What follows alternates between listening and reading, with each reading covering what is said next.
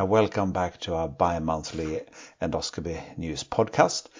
This time we're going to talk about anal cancer. I've invited Andreia Albuquerque to give us an update on the topic. She's a specialist in uh, Portugal who actually spent some time in Leeds.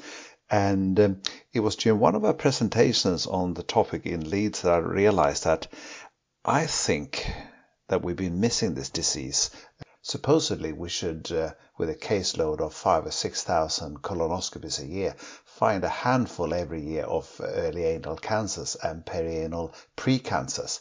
But I don't think we do that. Um, as usual, we're very grateful to Pentax Medical for supporting our uh, podcasts. So thanks, Andreia, for taking your time to have a chat about anal cancer. You work in Portugal, don't you? You you are Portuguese after all.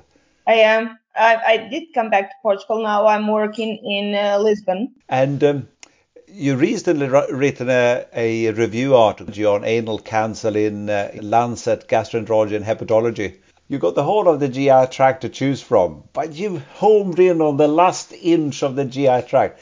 What made you interested in anal cancer? So when I finished my my specialty. I got to run the proctology uh, service from Gastro. And then we got a lot of high risk patients, mainly HIV positive patients that were sent to the proctology department for assessment of the anal canal, some of them with anal condylomas and all that. And Portugal is unusual then that these patients go for screening by the gastroenterologists.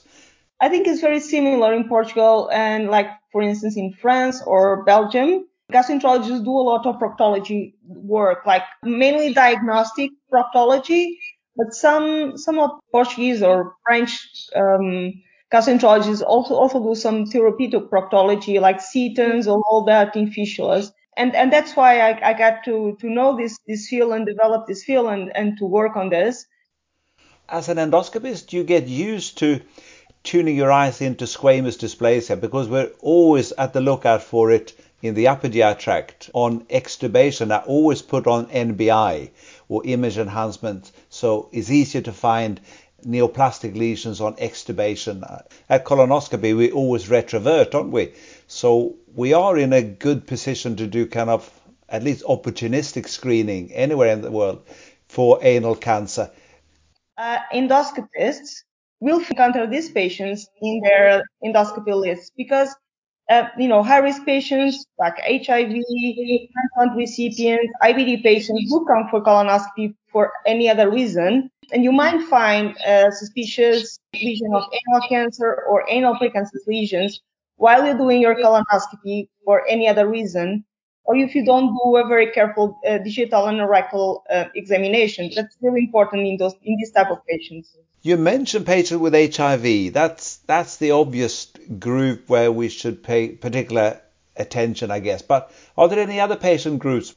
Uh, there are several high risk groups that have been identified for anal cancer and anal precancerous lesions. One most important one is HIV positive patients, especially the ones that are men who have sex with men and age also plays an important role in this group. So uh, patients that have more, more than 30 years old do have a, a higher risk. So just to let you know, anal cancer is rare in the in the general population. So the incidence rate is around 1.9 per uh, 100,000 persons a year. But in HIV positive patients, especially the MSM, the incidence rate is around 85 per 100,000 um, patients a year. It's one of the most common non-AIDS defining cancers. I was wondering how often we would come across a patient with anal cancer presenting for a colonoscopy for any reason, really. And uh, looking through the literature, there was a study by um, Gomez, Endoscopy International Open in 2019. And I think that was a prospective study of random patients turning up for colonoscopy, and they found four of these precancerous lesions and two squamous cell carcinomas, which puts the risk of a patient having an anal uh, neoplastic lesion at about 1 in 2000. So we should really have two or three of these patients every year in Leeds. Th- this was not a study for the high risk population. I don't know how careful was the retroflexion and if they use acetic acid or NBI or Lugol for look to look for that specifically. Because probably if they had used or had a specific aim just look at that, they would have had a much higher rate of detection, I suppose. I think one in 2,000 cases is is certainly more than I've found. It makes me wonder how many I've missed. That's why I think the first step is to be aware which are the high risk groups, because as I say, in, uh, anal cancer is rare in the normal population, but uh, as I was saying, HIV positive do increase the rate of having a persistent anal HPV infection, and that is the problem. Is not having HPV infection, it's having persistent HPV infection. So transplant recipients, and now we know, especially women, more than 10 years of transplant, if they are on azathioprine and if they have a lung or renal um, um, organ transplanted. Then you have women that had genital neoplasia, like women that have cervical cancer, vulvar cancer, vaginal cancer, all HPV driven. And of course, they have a higher risk on also having anal HPV driven cancer. Recent meta-analysis also show that patients with lupus and also IBD patients. And what drives it then? Is it azathioprine? So perianal disease might be a factor for this. And of course, the, the immunosuppression for uh, ulcerative colitis, uh, data has been conflicting, but most studies show that ulcerative colitis patients do not seem to have an increased risk of, uh, of anal cancer. I was wondering about indications. Imagine anal pain, for example, would be something where you'd be foolish not to have a really, really good examination of the of the anus. Would a patient with anal cancer present with a positive FIT test? Do you think? 45% of the patients with anal cancer present with rectal bleeding. There's also pain, of course, and a, a sensation of anal mass. So these are the tra- three main symptoms, but rectal bleeding is the, the most important one. And also, of course, there are other things like itching, discharge, fecal incontinence. In some advanced cases, patients can also present with fistulas. And what should we then do? The patient turns out for colonoscopy. Uh, we mentioned that we should take care to retrovert in the rectum. Uh, and how about the the anal examination? Any, what should we look for? Do do a good inspection of the perianal area before you put your finger, then don't dismiss any nodule um, on mass you might find in, in these patients. So what's been proved is that a good digital and rectal examination might help you find early anal cancer that's smaller than three millimeters. So be careful with the high risk groups really careful with the digital and rectal examination and always in these cases, always, but especially in these cases, perform a retroflexion. So most of the cases do occur in the squamocolumnar junction where the rectum and the anal epithelium come together.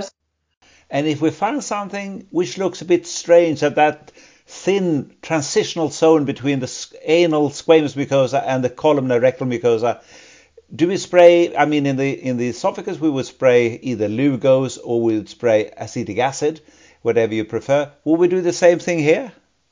Mainly from data from the high resolution endoscopy, when you see these lesions with a colposcope, is that these the suspicious lesions of anal precancerous lesions are uh, acetowhitening positive. So when you put acetic acid, 5% acetic acid, they get they turn white and the, the pattern, the, the suspicious pattern is mosaic or punctation. So I don't quite understand. So, so we spray dilute acetic acid on the uh, on the transitional zone uh, at the anal margin, and we look for whitening there, whitening of the squamous mucosa. No, it's acetowhitening lesions. Lesions which are situated on on that transitional zone. Most commonly, yes. But as I say, you can have it in the anal canal or in the perianal area, these anal precancerous lesions. In NBI, they will look like irregular vessels with dilatation. With the Lugol, this has also been used, and in this case, they are the high-grade lesions are Lugol negative because they lack glycogen. If we find something unusual looking, with or without Lugol's, with or without acetic acid, we'll take a biopsy next, won't we? But that can be painful if you biopsy the, the squamous mucosa.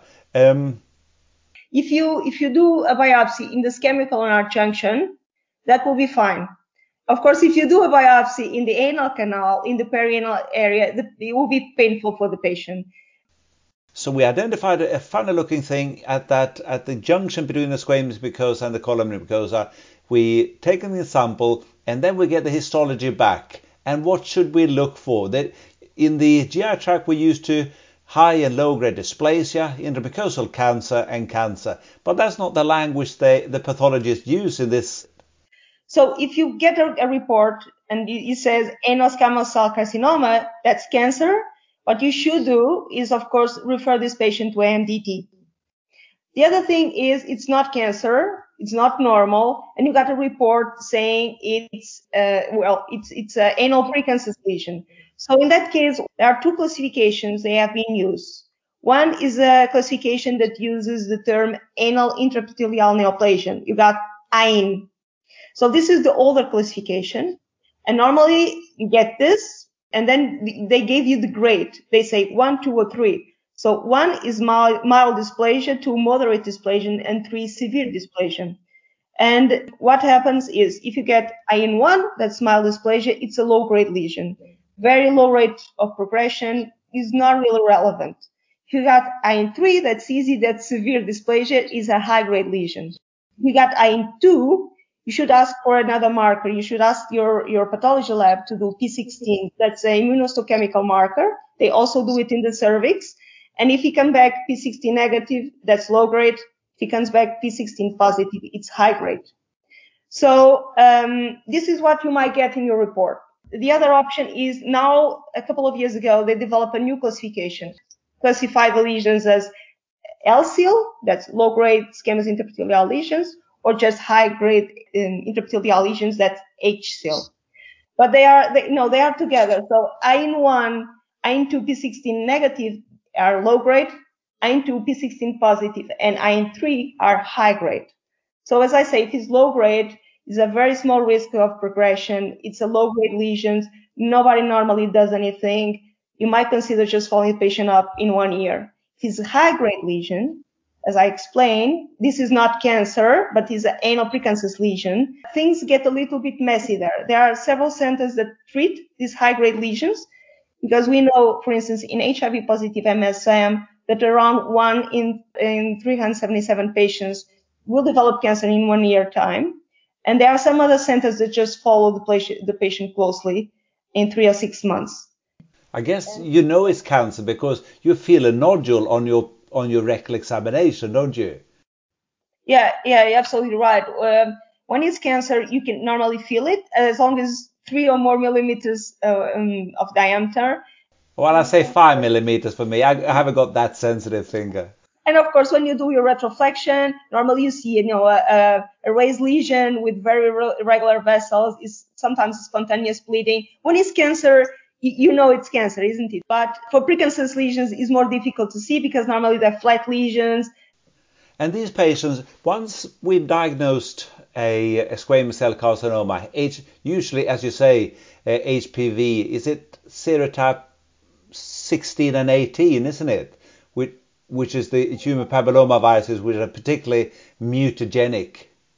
Yeah, there are several, there are more than 200 HPV types described, but um, and there are the low risk and high risk um, oncogenic type. More commonly for anal cancer is HPV 16. Yes. Presumably, their partners are at very high risk of being having been infected with the same serotype. So, is there any screening of partners, sexual partners, in these cases? HIV positive MSM, uh, more than 90% of them will have anal HPV. In the general population, infection by, by HPV is really common. More than 80% of the sexually active population will have HPV in some point of their lives. The question is, most of, of us will, will just eliminate HPV without having any problem because we are not immunosuppressed, whatever. It's the persistence of HPV that causes the problem. And it's more easy to persist if they are, of course, immunosuppressed or have a pharmacological immunosuppression. If the partner is that doesn't have any problem, is a healthy person, even if he has HPV, that does not mean much. if he is HIV positive MSM, it's, it's, it's almost obvious that he will have anal HPV. So, uh, might not be any benefit at all. This, this group, they're offered vaccinations, aren't they, for HPV now in the UK? Uh, HPV vaccination has been licensed for men and women up to 45 years old, and it's shown to be a benefit in the eh, primary prevention of anal cancer as for cervical cancer. Most studies show that anal cancer will continue to increase, the incidence of anal cancer will continue to increase in the next two decades. Data from the UK has shown that. HPV vaccination will help with anal cancer, probably not in the next 20 years. And that's related to the fact that, you know, anal cancer is, is occurring in more older patients and they, they never get exposed to vaccination. And of course, there's the question that many countries still only uh, do uh, vaccination for, for little girls, for girls. And then, of course, you don't get the protection in, in, the MSM population.